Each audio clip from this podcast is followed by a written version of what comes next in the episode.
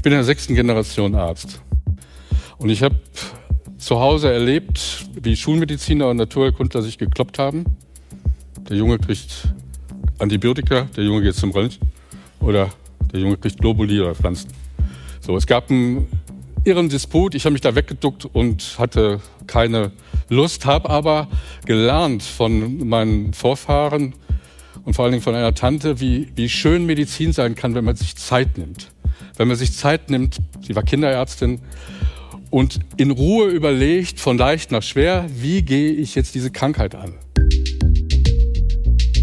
Hallo und herzlich willkommen zu einer neuen Ausgabe von Handelsblatt Disrupt, dem Podcast über neue Ideen, Disruption und die Zukunft der digitalen Welt. Mein Name ist Sebastian Mattes und ich begrüße wie immer ganz herzlich aus unserem Podcaststudio hier in Düsseldorf. Er ist bekannt als Deutschlands Rückenpapst, als Revoluzer in der Medizin und als jemand, der davon überzeugt ist, dass Medizin menschlicher werden muss. Es geht um Dietrich Grönemeyer, dem Mann, der schon ganz früh ganz eigene Wege in der Medizin gegangen ist, der die Medizin und die Menschen miteinander versöhnen will, der Bestseller geschrieben hat, von den Reisen des kleinen Medikus, der den Körper erforscht, bis hin zu seiner Philosophie einer Weltmedizin und seiner jahrzehntealten Forschung, dass Medizin anders, dass sie menschlicher werden muss. Über all das spreche ich heute mit Dietrich Grönemeyer im Rahmen des Handelsblatt Summer Camps in München. München.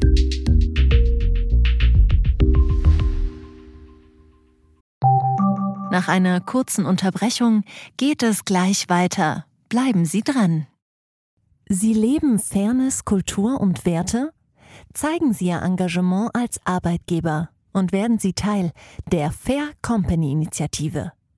Mit der Fair Company Initiative zeichnet das Handelsblatt Unternehmen aus, die insbesondere Berufseinsteigern und Young Professionals ein faires, attraktives Arbeitsumfeld bieten. Zu den entscheidenden Werten gehören unter anderem das Engagement für Mitarbeitende, Diversity und Chancengleichheit, Nachhaltigkeit und gesellschaftliche Verantwortung. Erfahren Sie jetzt mehr unter faircompany.de. Und damit schon gleich zu Professor Dietrich Grönemeyer, den ich ganz herzlich auf der Bühne des Handelsblatt Summercamps begrüße. Herzlich willkommen, Herr Grönemeyer. Hallo. Grüß Sie. Wir wollen ja heute über Gesundheit sprechen. Wir wollen darüber sprechen, wie sich das Gesundheitssystem verändert, was vielleicht auch die Probleme in dem System sind. Aber wir wollen darüber unsere Gesundheit sprechen, über Ihre, über meine, über unser aller Gesundheit. Bevor wir das aber tun und bevor wir auch ein Stück weit über Ihr Leben sprechen, hatte ich Sie gebeten, ähm, einen Gegenstand mitzubringen. Einen Gegenstand, der Ihnen wichtig ist und der ein bisschen was erzählt über Sie. Jetzt bin ich sehr gespannt, was das sein wird. Es ist Thymian von einer Firma, die hier Münchner Raum ansässig ist in Pullach. Also ich habe mir Thymian anders vorgestellt, weil Sie haben eine Flasche in der Hand. ja, riechen Sie mal. Okay. Oder? Wundervoll. Das erinnert mich an meine Zeit als Dreijähriger, Vierjähriger. Thymian war bei uns das Hausmittel der Wahl, wenn Infektionen, wenn Erkältungskrankheiten anstand, wenn Grippe anstand. Und Thymian ist eben antiviral, antibiotisch, wirkt auch gegen Pilze und erweitert die Bronchien. Und ich hatte immer wieder Lungen, auch Lungenentzündung, aber immer wieder Bronchitiden. So, und dann war das, kamen die damals an, aber immer mit Zucker, so ein paar Tröpfchen, Alkoholtröpfchen. Thymian wurde Als damals kind Alkohol, Alkohol. Ja, aufgelöst, heute nicht. Heute ist das absolut alkoholfrei und wirkt wunderbar und wirkt im Grunde bei leichten Fällen wie ein Antibiotikum. Es ist ein Antibiotikum. Bei leichten Erkältungen kann ich das nur empfehlen. Es ist meine Lieblingspflanze in der Küche, aber auch genauso als Arzt. Also Sie haben noch was hier liegen, wenn ich das richtig sehe. Ich habe noch was liegen hier. Das ist ein kleines Instrument. Das sehen Sie jetzt hier nicht. Das ist eine Das sieht extrem unangenehm aus. Sieht, äh, gucken Sie, das ist ein Haardünn. Mit diesem haardünnen Instrument habe ich schon 1990 in Bandscheiben geguckt, in den Wirbelkanal hineingeguckt und mit dem Laser Tumore oder der auch genauso dünn ist, mit diesem Laser im Tumore oder Bandscheiben behandelt. Verödet, Gewebe abgetragen oder getötet wie Tumore. Das ist ja die Mikrotherapie, die, Mikrotherapie, die Sie selbst erfunden haben und mit der Sie sich ja erstmal wahnsinnig viel Ärger eingehandelt haben. Ja klar, jetzt fängt ein Radiologe an und sagt, diese Geräte als Radiologe beamen Sie sich zurück.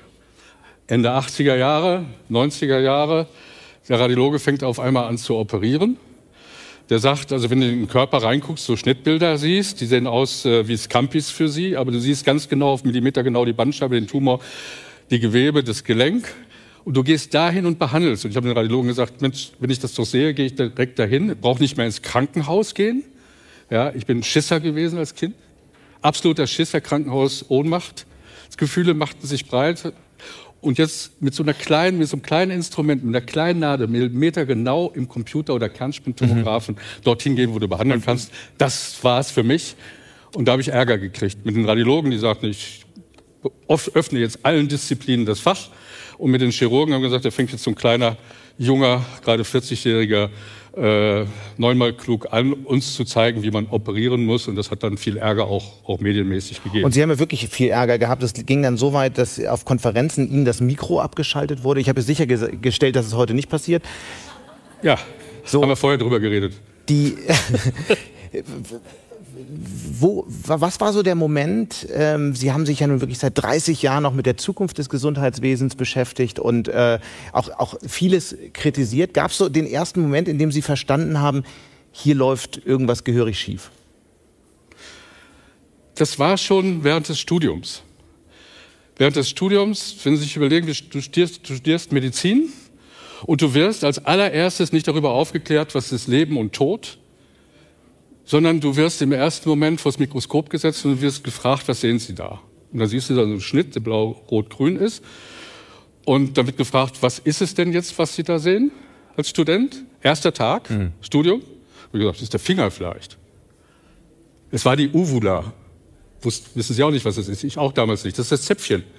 Und wir haben erst viel, viel später gelernt, das hat was mit dem lymphatischen System, System zu tun. Aber es, wir wurden, kriegten keine Einordnung, was ist eigentlich Leben, warum sind wir Ärzte, äh, was kommt auf euch zu, wie geht man mit Toten um, was ist Sterben, Sterbes, Sterbebegleitung, äh, warum leben wir eigentlich? Ist nicht Leben ein wunderbares Geschenk, was einmalig ist? Für mich? Ja. Und darauf müsste eigentlich jeder Arzt, jeder Therapeut, aber wir alle darauf vorbereitet sein. Und da war, fing es an. Und dann eben nur immer, Psyche gab es nicht, sondern nur körperorientierte Medizin. Da ja. fing es an, eigentlich in meinem Studium, dass mich das dass mir das wehgetan Aber warum hat. haben Sie denn weitergemacht? Sie hätten ja auch einfach hinschmeißen können und was ganz anderes machen können. Sie hatten ja auch diverse andere Sachen angefangen zu studieren. Ach, wissen Sie. Sinologie zum Beispiel, da kommen wir gleich drauf. Wissen Sie, ich bin in der sechsten Generation Arzt. Und ich habe zu Hause erlebt, wie Schulmediziner und Naturheilkundler sich gekloppt haben. Der Junge kriegt Antibiotika, der Junge geht zum Röntgen oder der Junge kriegt Globuli oder Pflanzen. So, es gab einen irren Disput. Ich habe mich da weggeduckt und hatte keine Lust, habe aber gelernt von meinen Vorfahren und vor allen Dingen von einer Tante, wie, wie schön Medizin sein kann, wenn man sich Zeit nimmt. Wenn man sich Zeit nimmt, sie war Kinderärztin, und in Ruhe überlegt, von leicht nach schwer, wie gehe ich jetzt diese Krankheit an? Die sich Zeit fürs Gespräch genommen hat mit den Eltern und mit den Kindern. Ja. Erst mit den Kindern und dann mit den Eltern, nicht umgekehrt. Erstmal auf die Augenhöhe zu kommen. Und das hat mich eigentlich in einem Moment bewogen, Arzt zu werden. Ich wollte es nie. Ich wollte es nicht. Ich wollte eigentlich Handwerker werden. Ich wollte, wollte Schreiner werden, Bootsbauer, hat mein Vater gesagt, du machst jetzt Abitur, aber ich wollte einfach was ganz anderes. Und ähm, dann hatte ich eine Nasenscheidenwandoperation. Da wurden mir damals Tampons reingesteckt in die Nase, damit es nicht weiter blutet. Die Ärzte haben mich nicht begrüßt, haben mir nicht gesagt, was auf mich zukommt und haben dann am nächsten Tag zwei Ärzte, einer rechts, einer links, mit den Tampons aus, dem, aus der Nase gerissen. Und ich dachte, mein ganzes Gehirn fliegt hinterher. Und in dem Moment habe ich gesagt, jetzt wirst du Arzt und versuchst ein bisschen mitzuhelfen. Das ist was anderes. und dann sind Sie ausgerechnet Radiologe geworden. Warum das denn? Ich wollte dann immer Allgemeinarzt werden. Mhm. Ich mich das wäre ja die logische Konsequenz gewesen. Ja.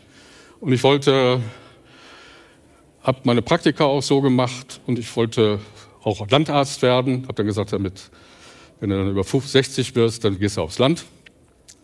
äh, nachdem ich dann nicht Landarzt, nicht, nicht Allgemeinarzt geworden bin. Aber vorher wollte ich Allgemeinarzt werden, habe dann auch Notfalldienste mitgemacht auf dem Land. Ich habe in Kiel studiert, auf, in Plön auf dem Land und habe dann auch äh, Verkehrsunfälle gemanagt, war bei den Bauern. Ich kannte viele Bauern und Menschen, die auch unter ärmlichsten Verhältnissen gelebt haben, kannte ich persönlich und habe gesagt, ja, genau das ist es. Und damals, da war ich Anfang 30, da hat mir dann eine ähm,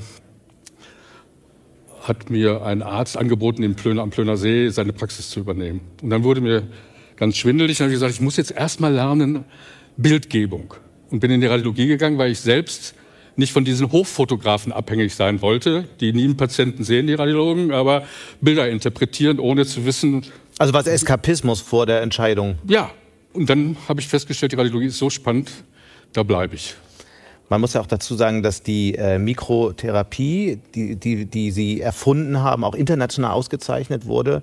Äh, das einfach noch äh, als, glaube ich, wichtige Randnotiz. Ich würde aber gerne noch ein Stück weit über Ihre Familie sprechen. Äh, sehr bekannte Familie, Ihr Bruder Herbert als Musiker, Ihr zweiter Bruder Wilhelm als Galerist. Was, was war das für eine Familie? Wie lief das ab bei Ihnen zu Hause? Hart, aber herzlich. Vater aus dem Krieg, Offizier, ich ältester Sohn, können Sie sich vorstellen. Da gab es zum achten Lebensjahr musste ich dann nicht mehr Papi sagen, sondern durfte nur noch Vater sagen und musste eigentlich, ne, äh, eigentlich das erfüllen, was er wollte, nämlich mhm. Bergbauingenieur werden. Er war Bergbauingenieur, mein Großvater war Direktor des Kraftwerks in Ebenbüren, dem letzten Kraft, ne, Bergbau, letzte Zeche, die abgeschaltet wurde. Und er hat gesagt, wirst du auch. Das ist die Riesenzukunft.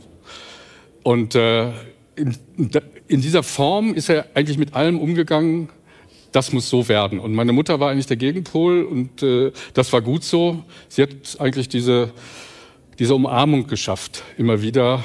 Die Streithähne, Vater, Sohn, wir beide vor allen Dingen, bei meinen Brüdern war das nicht so schlimm, bei Herbert gar nicht letztendlich, ja, war der Jüngste. Aber die, die Streithähne auseinanderzukriegen. So, das war unsere, und immer die Latte hochgelegt und das war unsere, unsere Zeit zu Hause. Aber wir haben auch viel gelacht. Also meine, mein Vater hat viel gelacht. Der war immer zu anderen ganz lieb und toll und sagte, wir müssen eure Kinder ganz anders erziehen. Aber innen war es anders. und das Verhältnis zu Ihren Brüdern? Klasse. Also wir haben jeden Tag Fußball gespielt, Sport gemacht. Äh, Willi im Tor. Herbert hat super geflankt. Mhm. Ich habe vorne versucht, ein Tor zu schießen und immer Fallrückzieher wie Uwe Seeler zu proben. Äh, das war's. Ja, viel Musik gemacht zu Hause. Wir waren zusammen im Chor, haben äh, Sie, Kirchenchor gesungen und so weiter. Gitarre, Geige, was haben Sie noch so drauf? Gitarre, Geige und Saxophon. Aber alles am, am mit begonnen. Okay. Aber Herbert ist der Musiker.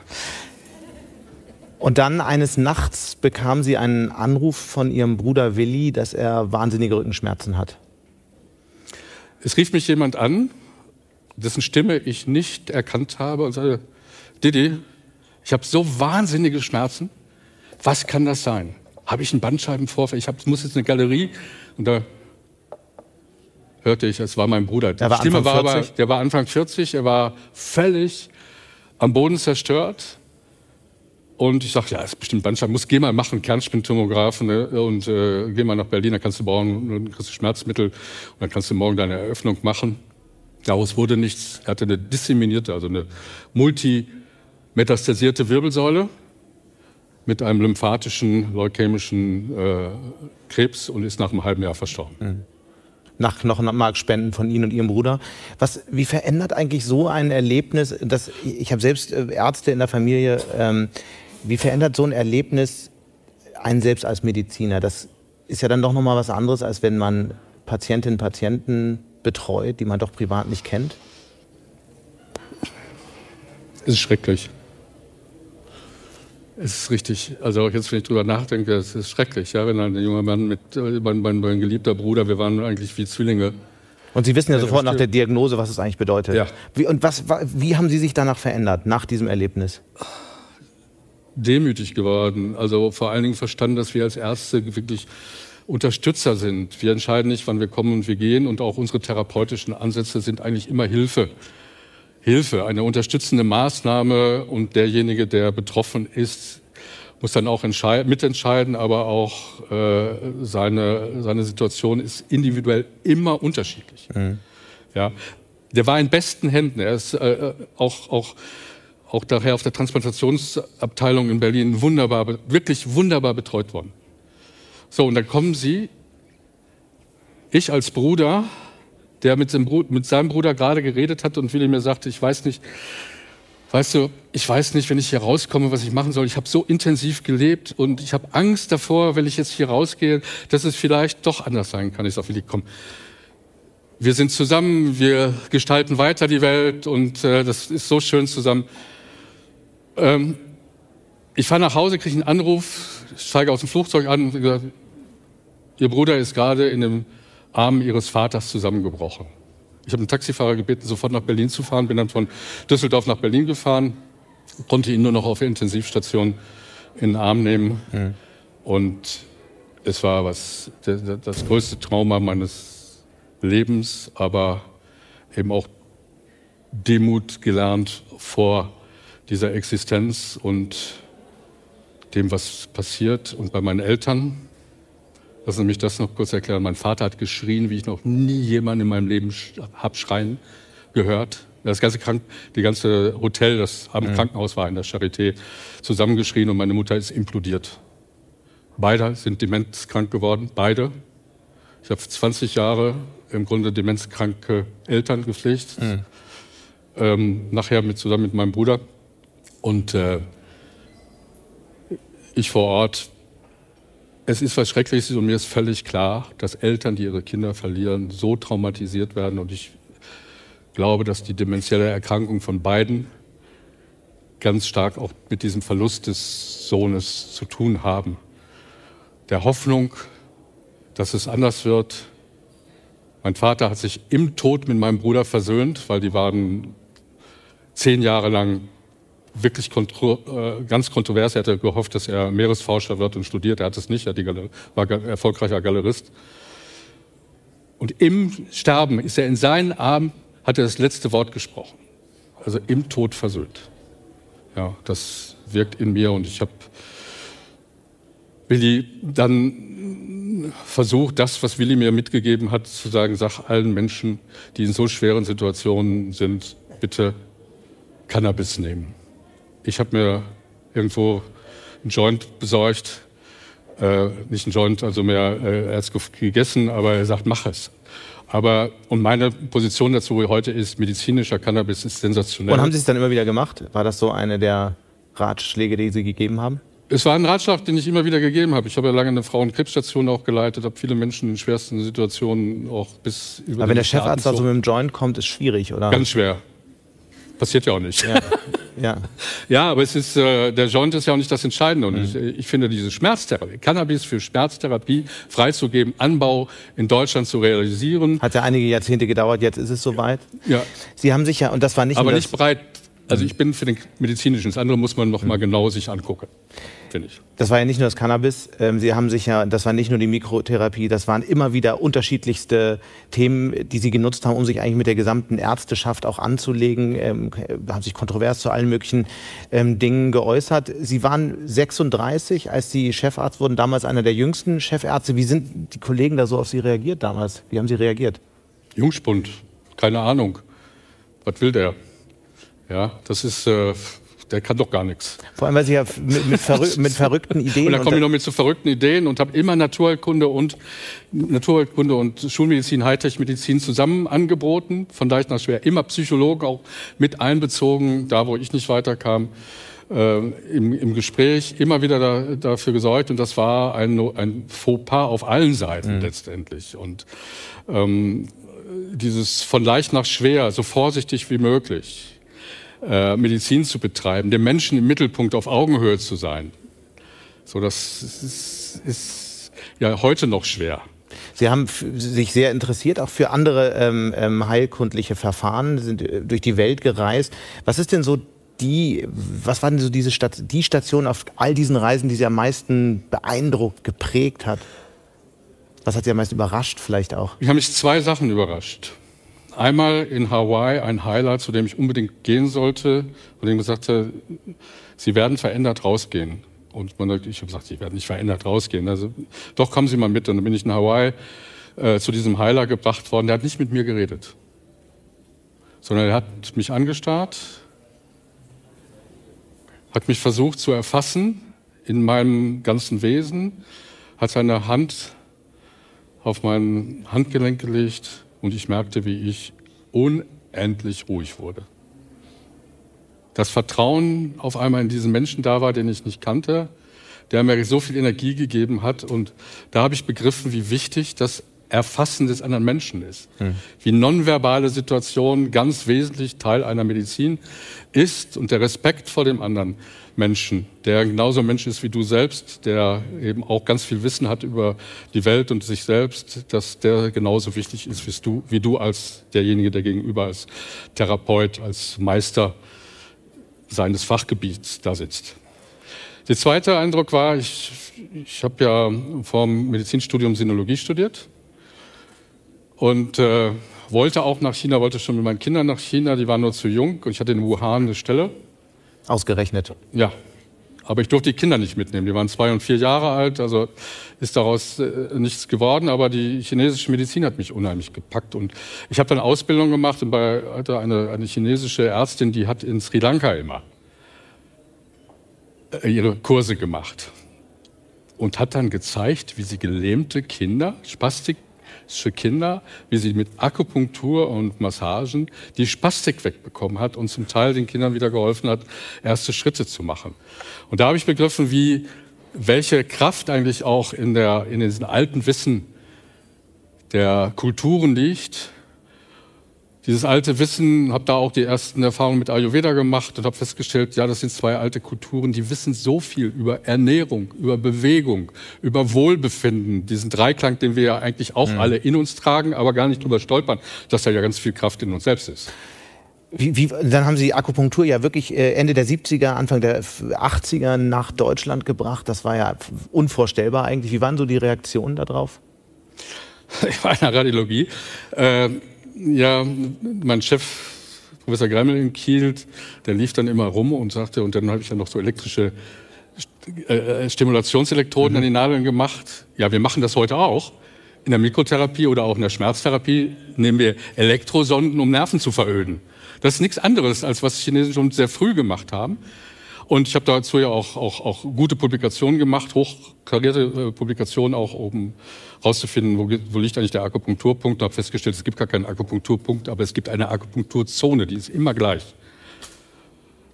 Und dieses Wissen, was diese Frau mir vermittelt hat, und dieses Wissen auch im Ayurveda, dieses alte Wissen, dass äh, eben auch Ernährung, was ja auch in der chinesischen Medizin eine Rolle spielt, und Zusammenhang zwischen Körper und Geist, diese Body-Mind-Situation, dass das wesentlich ist für die zukünftige Medizin. Hm. Und damals hat man sie eher für einen Freak gehalten, der halt mit dem Hokuspokus darum läuft. Ja, im Gegenteil. Also das war, war schlimm. Das war Hetzjagd zum Teil. Richtig, dramatisch. Wie, wie sah die aus?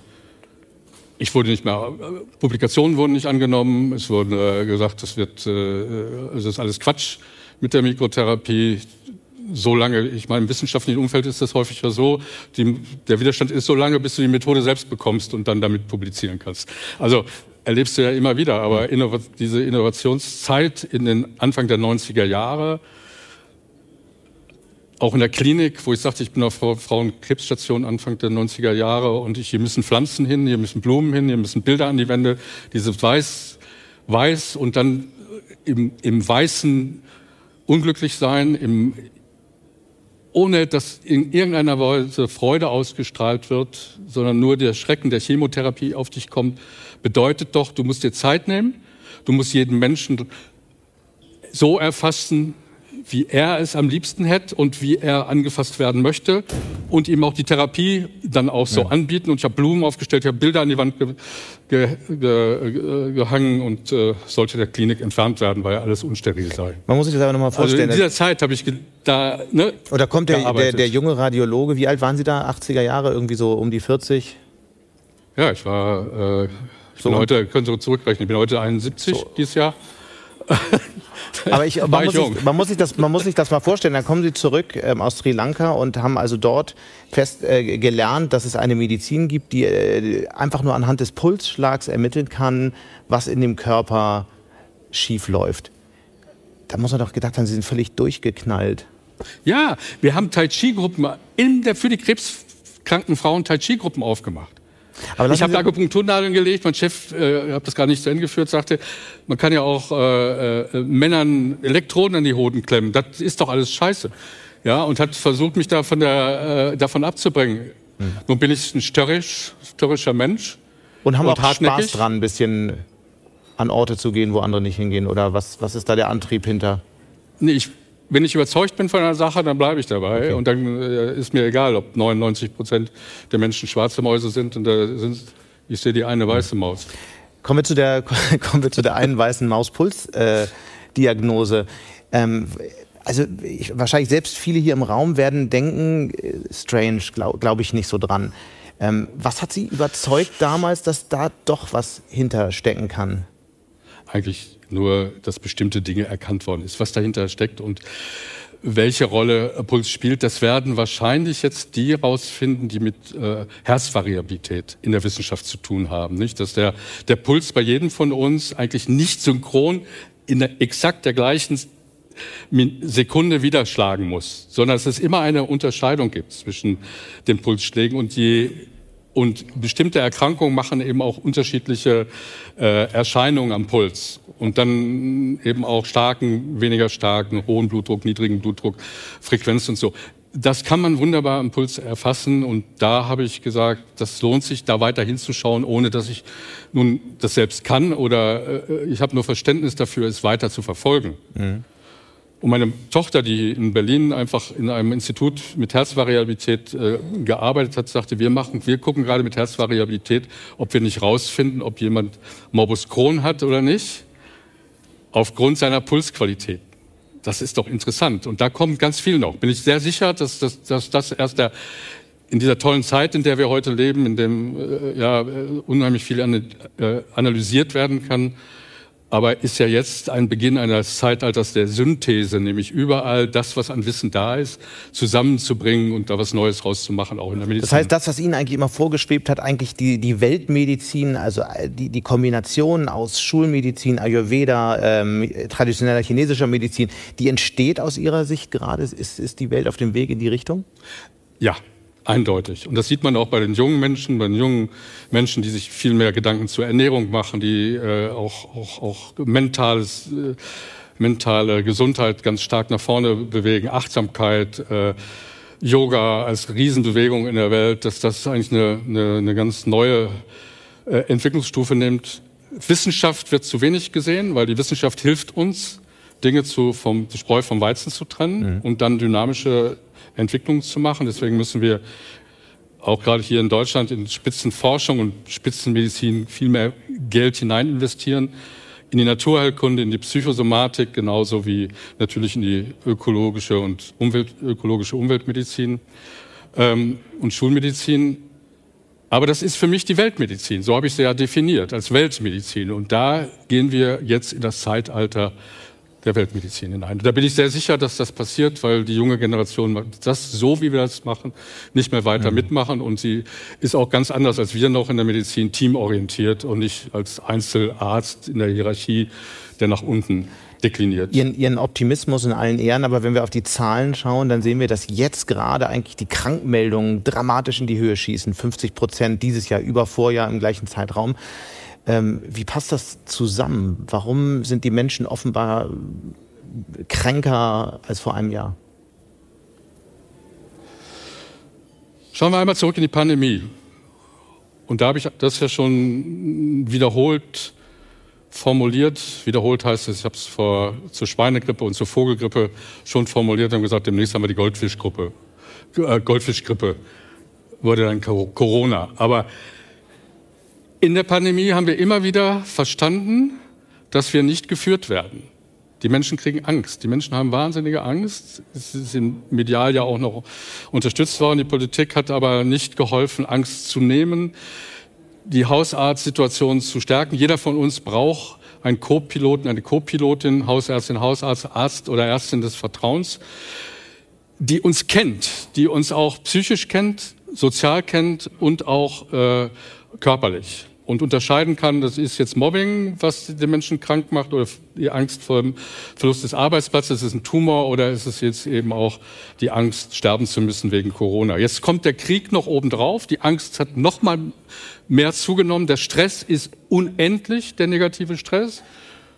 Ja, und negativer Stress über die Zeit, hohe Cortisolausschüttung, Immunsystem wird äh, reduziert, hohe Adrenalin Ausschüttung macht ständig die Herzsituation, aber auch die Gehirnsituation äh, unter, unter Maximalspannung. Und wir kriegen diesen negativen Stress nicht weg und werden krank. Herz-Kreislauf-Erkrankung, Rückenerkrankung, Gelenkserkrankung, Krebs, Burnout, Depression, Demenz. Das ist ja die Folge und die ist weltweit. Weil wir noch nicht angekommen sind, in Ruhe zu sagen, die Medizin ist wesentlich für das Gesunderhalten oder Gesunden von Menschen. Sie ist aus meiner Sicht Kulturgut. Sie ist ein Kulturgut, muss gepflegt werden und ein gesunder Mensch schafft Kultur, schafft Prosperität mhm und schafft Innovation und neue Welten, die wir dringend brauchen, um aus der Situation, in der wir heute leben, wirklich wieder mit Mut nach vorne zu gehen. Dann lassen Sie uns da doch mal konkret werden. Was heißt denn das eigentlich für jeden und jede Einzelne hier? Was, wie, wie können wir so leben, dass uns das eben nicht passiert? Was ist das, was ist das Gesundheitsprogramm des Dietrich Grönemeyer? Schauen wir mal auf eine Studie der DAK 2017. Die DRK hat eine Studie gemacht 2017 und hat gesagt, wir sind die übermüdete Gesellschaft. Recht hat die DRK gehabt. 80 Prozent aller Menschen, die zur Arbeit gehen, sind müde. Müde, weil sie Druck haben, weil sie mit den Ängsten nicht umgehen können, mit ihrem Stress nicht umgehen können. Auf Stress folgt der nächste Stress. Und man ist übermüdet, weil man nicht richtig schläft, weil man medial überlastet ist, weil man einfach, wenn man sich unter maximalen Druck fühlt, dann greift man gerne auch zum Alkohol oder man macht noch mehr Sport und macht, kriegt noch mehr Stress oben drauf. Also weniger Sport? In Stresssituationen mehr Entspannung und dann Sport, mhm. aber nicht Sport, um vor irgendwas wegzulaufen. Okay, verstanden. Also Punkt eins ist mehr Schlafen, weniger Sport. Nein, mehr Schlafen, in der Bevölkerung, in der Bevölkerung eindeutig mehr Sport. Eindeutig mehr Sport, mhm. aber nicht Sport einfach um wegzulaufen, sondern Sport, um wirklich sich richtig gut zu fühlen danach. Mhm. Und nicht Höchstleistung zu machen, sondern sich gut zu fühlen. Ich, ich weiß, dass Sie Fahrradfahrer sind und jeden Tag zur Arbeit fahren und Sie fühlen sich wohl, kommen wohlfühlend zur Arbeit und dann machen Sie keine Spitzenleistung. Ein Tag ohne Radfahrt ist ein schlechterer Tag, das ist so. Ja, super. Mhm. Bewegen, bewegen, nochmal bewegen. Ich, dachte, ich habe ein Beaumont, ich hab ein Beaumont geprägt, das heißt Turne bis zur Urne. Vom Kleinkind, ich bin mit meinen Kindern schon mit drei Jahren schwimmen gegangen, bis zur 110-Jährigen und dann, und wenn ich schon nur morgens eigentlich stehe am Waschtisch auf einem Bein und äh, Zähne putze. Das ist schon der erste Frühsport, den man machen kann. Und gibt es auch irgendwas aus der, von Ihren Reisen, von den anderen ähm, äh, Weltmedizinen, die es gibt, irgendwas, was man von denen lernen kann? Ayurveda, Akupunktur, wie, wie Gibt es da Instrumente, die wir in unser Leben bringen sollten? Ja, mehr Gewürze. Also wirklich fokussieren auf Gewürze. Aber kein Salz. Gucken, Salz reduzieren in unserer Gesellschaft. Wir kriegen genug. Haben Salz wir von Lauterbach mit. gelernt. Ach ja, da lernen wir ja viel von ihm. Ähm, Ach. wäre er mal ärztlich tätig gewesen, wäre es gut. So, ähm, dann hätte man, würden auch Dinge verstanden im, im Alltag, die, die, die uns betreffen als äh, Menschen in den, im Krankenhaus und in den, in den Praxen. Aber ähm, Gewürze spielen eine Riesenrolle. Das habe ich in, in, Sri Lanka und in Indien eben erlebt. Ja, Kurkuma, Kurkuma ist 1000 Milligramm Kurkuma ist oder 2000 Milligramm Kurkuma in der Kapsel genommen. Mhm. Ist genauso wirksam wie Ibuprofen bei Gelenksschmerzen. So heißt also mit Kurkuma, mit dem Gelbwurz, eigentlich, der im Curry ist, sich helfen. Ich habe mit der indischen Köchin vor kurzem, vor einem Monat in Madrid mal gekocht. Also sie hat gekocht und sie hatte mich gefragt, ob ich ein bisschen was lernen will. Und sage ich, ja, ich kümmere mich ja auch ums Kochen so zwischendurch, weil ich einfach gerne, gerne esse und dann auch gerne koche. Und dann habe ich ihr gesagt, dann, warum sie denn jetzt äh, Kurkumin reintut, Kreuzkümmel in die Speise. Und dann sagte sie, weiß ich nicht, aber das habe ich so gelernt ja, in der Kultur. Dann habe ich gesagt, wissen Sie, dass das ein, ein wahnsinnig gutes Antistressmittel ist. Kurkuma reduziert Stress. Ja. Äh, Hafer, auch das habe ich in Indien gelernt. Die Engländer haben es dann übernommen. Hafer. Hafer ist cholesterinsenkend. Warum? Kurz erklärt. Wenn ich jeden Morgen Haferbrei esse und den mit Hafer, auch mit Hafermilch beispielsweise mache, dann reduziere ich im Grunde die Gallensäure. Die wird nämlich gebunden durch den Hafer. Und je mehr Hafer, umso mehr Gallensäure kommt rein, um den Hafer zu verdauen. Mhm. Die Gallensäure bestehen aus Cholesterin. Die Cholesterin muss nachgefüllt werden, damit die Gallensäure entsteht. Das holt sie sich aus dem Blut und schon ist der Blutspiegel niedriger. Das habe ich gelernt von den Ayurveden in Indien. Sie haben äh, eben gesagt, wir sind die übermüdete Gesellschaft. Wir sind aber nicht nur übermüdet, sondern auch die gestresste Gesellschaft. Also wenn man Umfragen schaut, fühlen sich die Menschen viel gestresster als noch vor ein paar Jahren. Und dann gibt es ja immer wieder eine Diskussion darüber, dass es aber eigentlich auch guten Stress und schlechten Stress gibt. Stimmt das eigentlich? Und wie kann man, das fragen sich ja viele, wie kann man damit eigentlich umzugehen lernen? Weil der wird ja nicht weggehen. Also es gibt erstmal fünf Stress, äh, mehrere äh, Stresstypen. Das eine ist der ist der mentale Stress, dass ich jetzt mich selbst unter Druck setze, weil ich jetzt ein Arbeitspensum habe, weil ich die Sportleistung erreichen will oder oder oder. Dann gibt es den, den, äh, auch den physischen Stress, dass ich äh, mich über, körperlich überfordere ähm, in dem, was ich tue. Dann gibt es den psychischen Stress, Angst, Wut, Aggression, all dieses, was auf dir lastet, Ungerechtigkeit empfinden ähm, sensorischen Stress, laut, Lärm, ständig Fernseher an, ständig überladen mit, mit äh, Medienereignissen und sozialen Stress. Und dann gibt es eben auch noch den bei der, bei der, äh, auch den Arbeits, auf dem Arbeitsplatz oder auch bei uns ankommenden sensorischen Stress. Äh, das ist eben, dass man bestimmte Dinge nicht riechen kann aber du ständig in stinkender Umgebung arbeitest oder zu viel Parfum riechen musst oder oder oder oder äh, oder du wirst ständig beschallt mhm. und dann auch laut beschallt. Das sind alles Stressarten. Da bin ich eben der, der Meinung, dass wir als Menschen lernen müssen, diese Stresspegel, die sich ja addieren, rauszufinden, was belastet mich am meisten und wovon trennst du dich? Oder wo versuchst du eine Veränderung herbeizuführen? Und dieser negative Stress wird dann zum positiven Stress, wenn ich das auf einmal geschafft mhm. habe. Es weiß jeder, der, der von der, vom Vortrag steht und die Beine schlottern und der Kopf bringt gar nicht mehr die Gedanken zusammen und auf einmal fängst du an und das löst das Ganze und du bist, hurra, die Welt Aber wie ist es bei meine. Ihnen? Haben Sie, also sind Sie ein Typ, der gestresst ist und wie gehen Sie damit persönlich um? Ich bin meistens gestresst, vor allen Dingen durch Ungerechtigkeit. Also TV-Auftritt, Live, Talkshow, kein Stress. Also Anspannung, aber das ist, glaube ich, wieder wie vom 100-Meter-Lauf. Also dieses, ja, ein Moment, hm, was kommt da auf dich zu? Klar. Mhm. Und jetzt nach vorne, vorne gehen, das habe ich auch, auch schon wie, wie viele andere. Aber das kann ja eine Situation sein, die dich beflügelt. Sie kann aber auch die, die Beine wegreißen wie ich während meiner Habilitationspräsentation, wo ich auf einmal fiel mir nicht mehr ein, für einen Moment mittendrin, was ich jetzt erklären wollte. Für einen Moment. Und ich dachte, jetzt ist die ganze Habilitation hin. Und dann? Fiel es mir wieder ein. Ah, okay.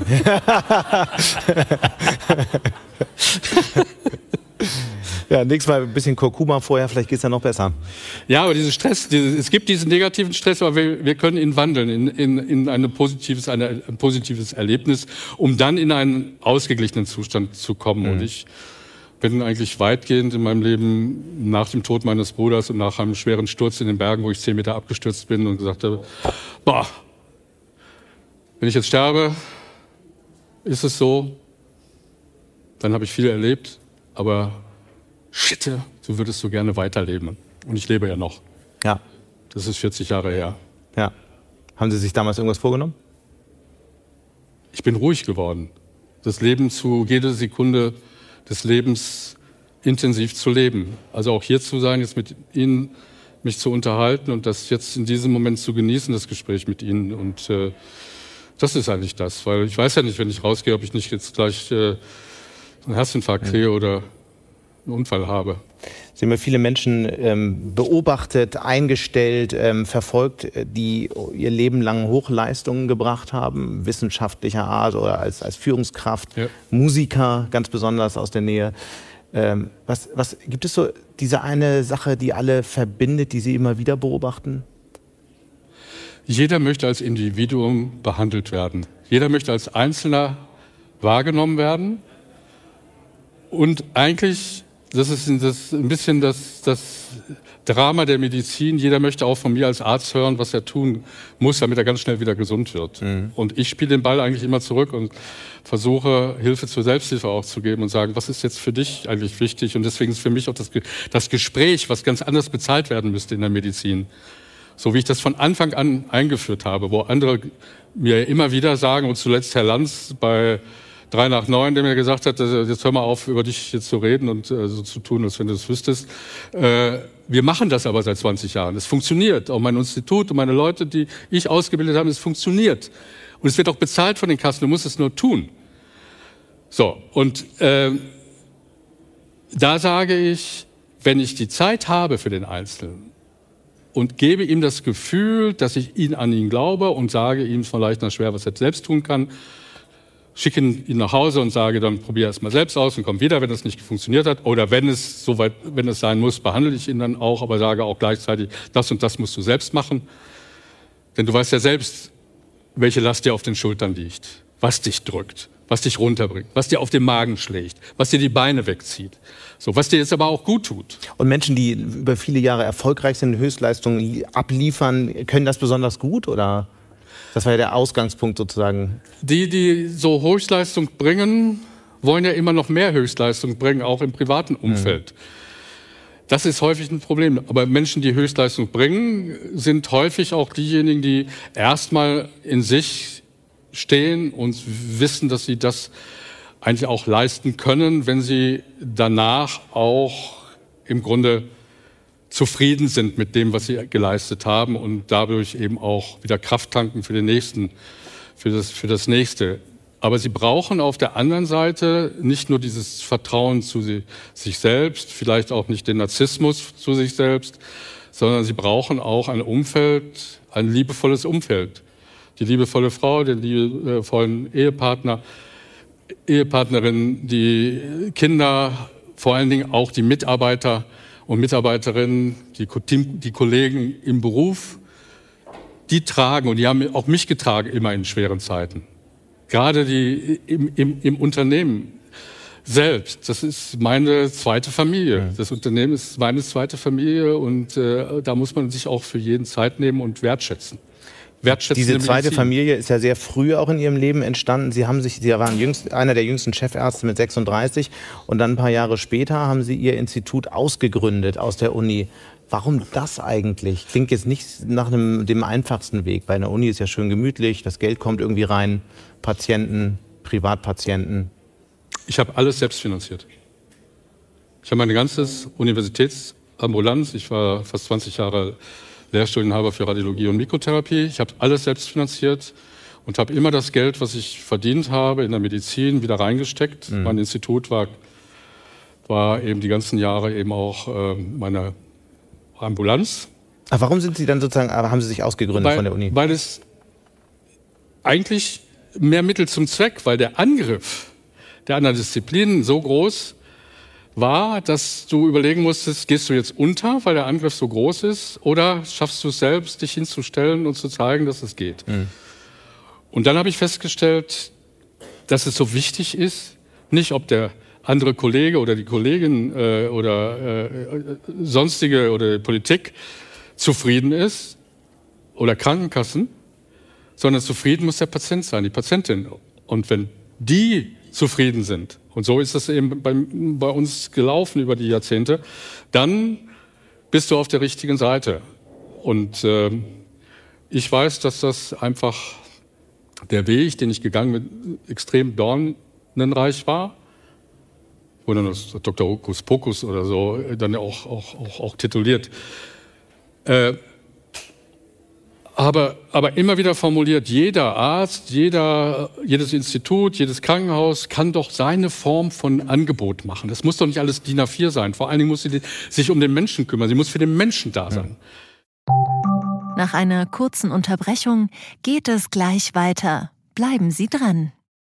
ChatGPT und andere Technologien verändern unsere Arbeitswelt rasant.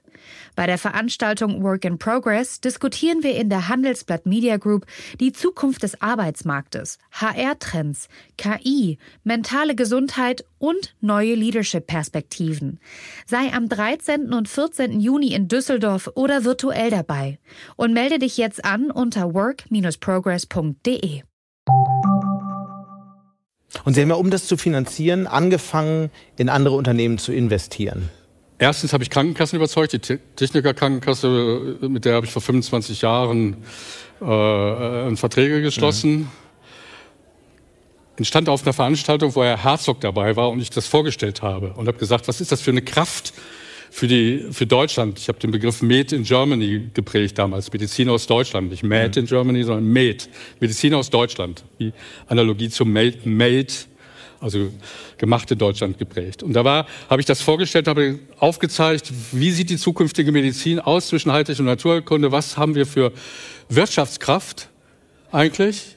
Ich meine, da muss man sehen, 2020 haben wir drei Prozent mehr in, die, in der Gesundheitswirtschaft umgesetzt als das äh, Wachstum gehabt, als das Bruttoinlandsprodukt.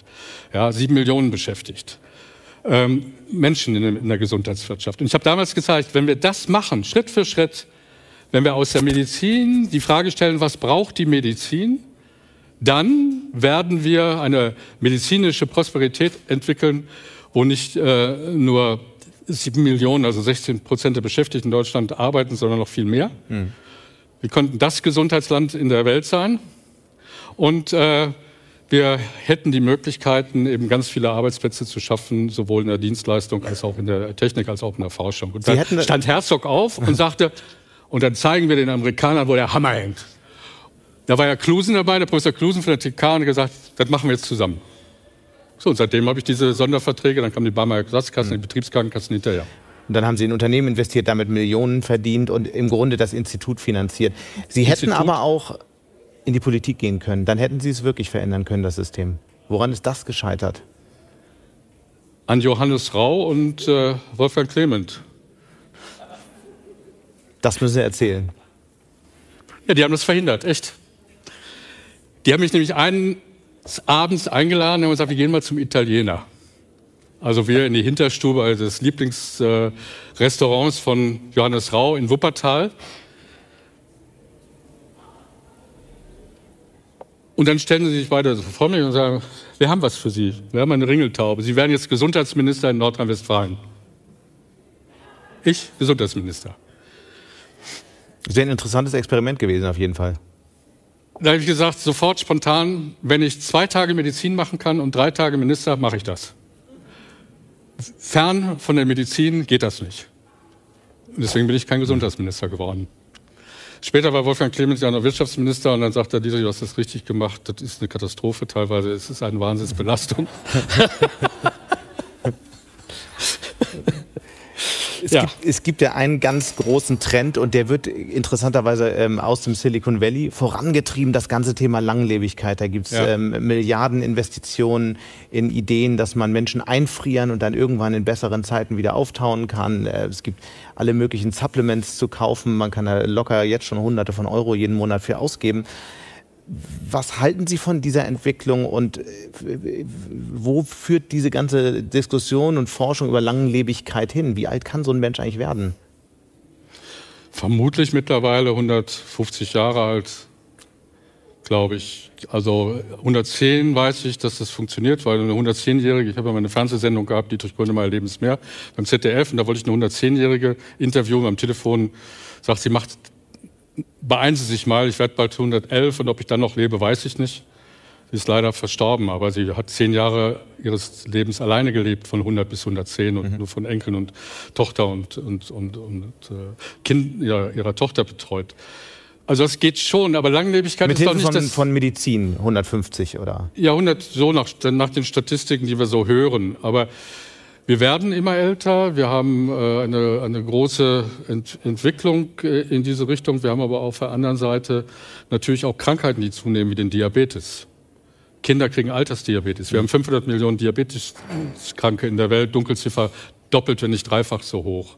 Äh, mit den entsprechenden Erkrankungen drumherum und diese stressbedingten Erkrankungen und dementiell und äh, äh, psychischen Erkrankungen, die zunehmen. Für mich heißt das nicht Langlebigkeit, für mich heißt es ein glückliches, erfülltes Leben. Leben wäre eine prima Alternative, hat mir meine krebskranke Frau gesagt. Und ähm, ich glaube, darum geht es, lang, sich zur Langlebigkeit Gedanken zu machen. Ja, aber dann muss ich doch anfangen, auch das habe ich vorgeschlagen, vom ersten Tag der Kinderuntersuchung von der U1, nein, von der ersten Tag der Schwangerschaft bis zur U1 bis zur U110 eigentlich solche Vorsorgeuntersuchungen zu bringen, um herauszufinden, was ist denn jetzt ein Präventiv das, was vielleicht den einzelnen Menschen jetzt gerade stark belastet. Deswegen sage ich, Langlebigkeit ist zwar ein toller Begriff. Ayurveda hat das schon seit Jahrtausenden auf dem Programm. Ja, jung alt werden, finde ich besser. Und das sagt aber kein Ende voraus, sondern jung alt werden, sage ich mal, mhm. ist ein wunderbarer Begriff für das, was ich mir vorstelle. Was sind so Ihre Pläne? Wie alt wollen Sie werden? 110. Aber bei klarem Verstand und, und körperlicher Unversehrtheit. Und ich habe bei, meinen Eltern, bei meinen Eltern ja erlebt, mhm. auch bei meiner Großmutter und meiner Tante, also viermal demenzerkrankte Menschen um mich herum, dass das eben auch passieren kann. Deswegen ist eigentlich dieses Vorsorgen, aber nicht drüber reden und quatschen, sondern wirklich Vorsorge betreiben. Was heißt das dann? regelmäßige Untersuchungen einbeziehen. Okay, verstanden. Mhm. Ja, ähm, und auch nicht Kampagnen fahren, sondern wirklich, wir zahlen ja alle sieben Euro jeden Monat ein für Prävention. Aber die Prävention kommt nicht an. Und ich finde es eine, eine Sauerei, sondergleichen, wenn Frauen zum Beispiel für ihre Ultraschalluntersuchung, Krebsvorsorgeuntersuchung zum Gynäkologen gehen oder für Brustuntersuchungen, aber für gynäkologische mhm. Ultraschalluntersuchung 110, 120, 150 Euro zahlen müssen. Das muss das System bezahlen. Das geht nicht. Und das wäre die richtige Vorsorge. Was machen Sie persönlich äh, zur Vorsorge? Lachen. Lachen, versuche, ich mache viel Gymnastik, dehne mich, finde denen machen ja viele Sportler falsch, dass sie äh, im Grunde sofort immer auf Leistung gehen, aber nicht sehen, dass sie einfach ihre, ihre Muskulatur geschmeidig halten müssen. Und dazu gehört eben das Dehnen, vor allen Dingen auch nach dem Sport, aber auch, auch vorher. Ich, ich, ich jogge, ich fahre mit Begeisterung Fahrrad, mhm. schwimme gerne und zehre von davon, was ich früher an Leistungssport gemacht habe. Und Sie ähm, sind ja auch jemand, der selbst nicht nur viele Bücher geschrieben hat, sondern auch viel liest. Gibt es so ein Buch, was Sie in der letzten Zeit besonders oft verschenkt haben, weil Sie es beeindruckt hat? Also ich sag mal so, für mich ist nach wie vor der Name der Rose ein wunderbares Buch. Echo, ich liebe Echo. Die habe ich so häufig in meinem Leben äh, auch verschenkt, weil es sich auch auseinandersetzt, äh, auch mit diesen, äh, als Krimi, aber auch mit der ganzen Geschichte der, der Religion. Ähm, das ist für mich, für mich einfach ein, ein, ein, ein, ein Schlüsselbuch mhm. immer gewesen. Und ich habe das verschlungen und äh, finde auch, dass die, die Kirchen eine ganz andere, ich meine, das ist wahnsinnig, dass das alles, was da passiert ist, nicht richtig aufgearbeitet wird, aber die Kirchen müssten ganz anders sich diesem Problem widmen und dann eben auch auf die Menschen zugehen und die Menschen wieder mitnehmen. Und für mich eben, wenn Sie mich fragen, was, was mache ich eigentlich gerne? Ich koche einfach unheimlich gerne. Und habe jetzt mit meiner Frau dieses kleine Büchlein hier ge geschrieben, die Grönemeyer-Formel für gesundes Essen, weil ich sage, in Zeiten wie diesen mit Inflation muss doch Essen erstens lecker sein. Es muss lecker sein, aber dann muss es auch günstig sein. Es muss einfach zu kochen sein. Und deswegen habe ich eine Formel gemacht, habe gesagt, lecker plus günstig plus einfach, das ist gleich, also mal günstig und mal einfach, das ist gleich gesund für uns und nachhaltig. Und was, dann, ist, was ist jetzt die Formel? Die Formel ist einfach kochen. Ach, das ist die Formel. Das schon. ist die okay, Formel. Mhm. Einfach, was ist das beste Gericht aus dem Buch? Plus einfach das beste Gericht. Mhm. ist für mich ähm, Chili sin Carne. So lecker. Also ohne Fleisch Chili con Carne zu machen. Ja. Machen Sie es. Hier geben wir noch an, ich meine, man kann mit, man kann regional, und das ist mein, mein, mein Credo, regional, saisonal einkaufen beim Bauern. Man kann die Müllvermeidung schaffen. Mhm. Man kann wissen, dass man für jedes Kilo Fleisch, was man isst, 15.000 Wasser, Liter Wasser verbraucht. Ähm, das sollte einem zu denken geben.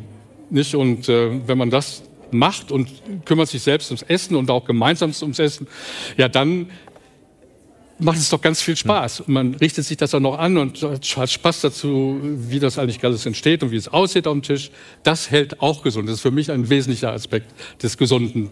Für mich ist eigentlich eine letzte Frage noch offen und zwar, Sie sind so viel durch die Welt gereist. Sie haben ganz viele Dinge sehr früh gesehen. Akupunktur haben wir darüber gesprochen, kam, dann wurde das, das ja. Riesenthema in Europa.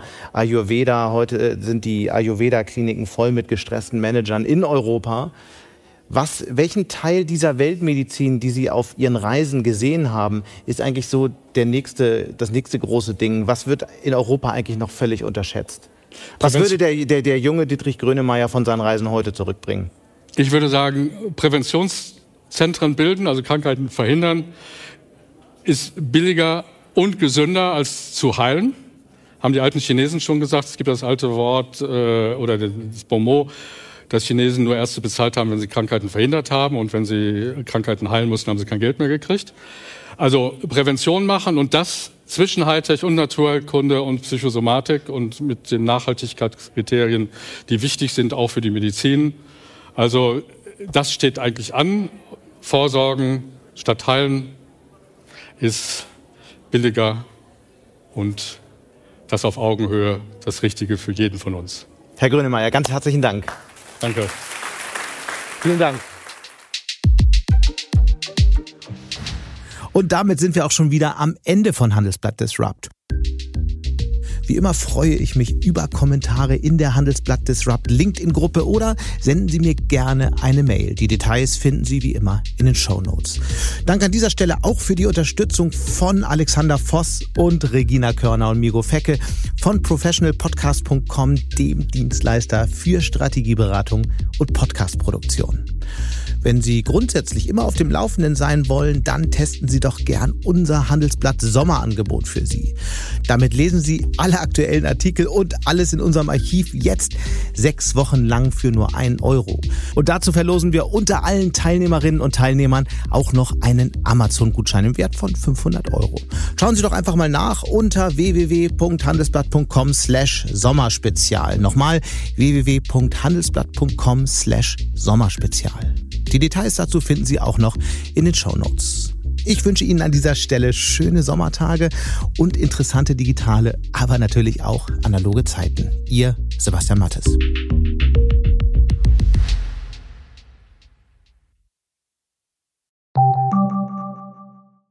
Willkommen in der Zukunft der Technologie mit dem Handelsblatt Summit Zukunft IT. Seien Sie Teil der IT-Flagship-Tagung des Handelsblatts, bei welcher führende Köpfe der IT-Branche zusammenkommen, um die neuesten Trends und Herausforderungen der digitalen Transformation zu diskutieren. Vernetzen Sie sich mit Branchenführern und finden Sie Lösungen, die Ihr Unternehmen voranbringen. Exklusiv für unsere Podcast-Hörer sichern Sie sich jetzt 20% Rabatt auf Ihre Anmeldung. Besuchen Sie zukunft-it.jetzt und verwenden Sie den Vorteilscode Podcast.